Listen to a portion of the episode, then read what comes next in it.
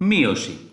Το πιο ενδιαφέρον ίσως χαρακτηριστικό της γενετικής είναι ότι είναι η επιστήμη των αντιθέσεων.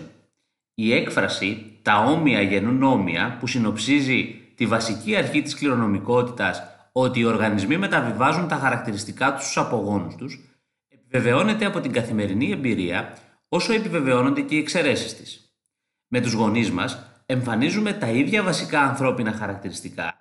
Δεν είμαστε όμως πιστά αντίγραφά τους, ούτε μοιάζουμε με τα αδέλφια μας σαν δύο σταγόνες νερό.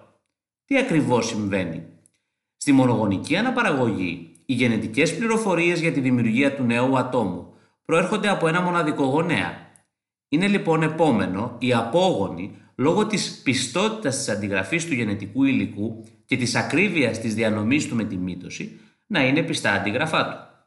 Αντίθετα, στην αμφιγονική αναπαραγωγή, τις γενετικές πληροφορίες για τη δημιουργία του νέου ατόμου συνεισφέρουν δύο γονείς διαφορετικού φύλου.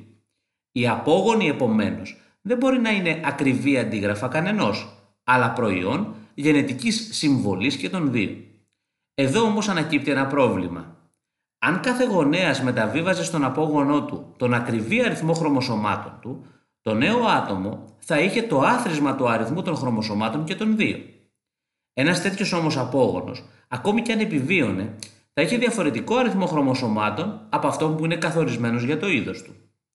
Το πρόβλημα αυτό για τους αμφιγονικά αναπαραγόμενους οργανισμούς λύθηκε στη διάρκεια της εξέλιξης μέσα από δύο μηχανισμούς, τη μείωση και τη γονιμοποίηση.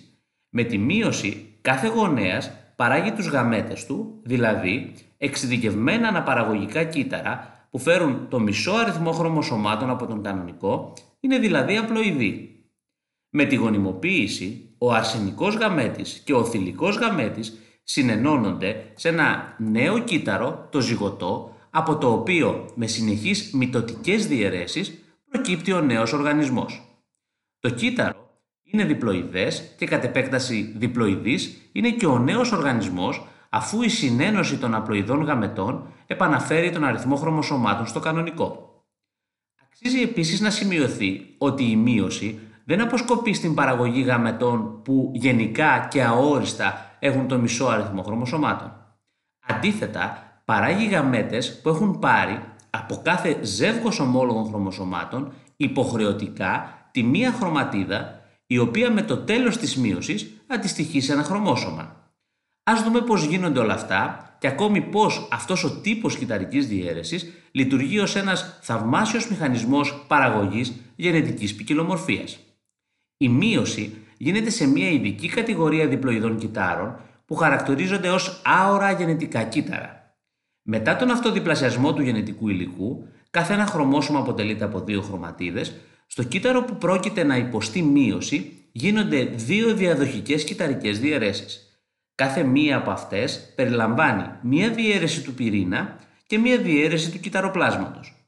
Από την πρώτη κυταρική διαίρεση, που χαρακτηρίζεται ως πρώτη μειωτική διαίρεση ή μείωση 1, παράγονται δύο κύτταρα.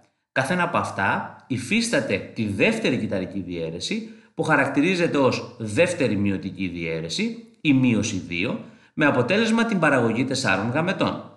Σε ό,τι αφορά τον άνθρωπο, και οι τέσσερις γαμέτες στον άνδρα είναι λειτουργικοί, δηλαδή σπερματοζωάρια. Αντίθετα, στη γυναίκα, ένας μόνο από τους τέσσερις γαμέτες είναι λειτουργικός, δηλαδή ο Άριο.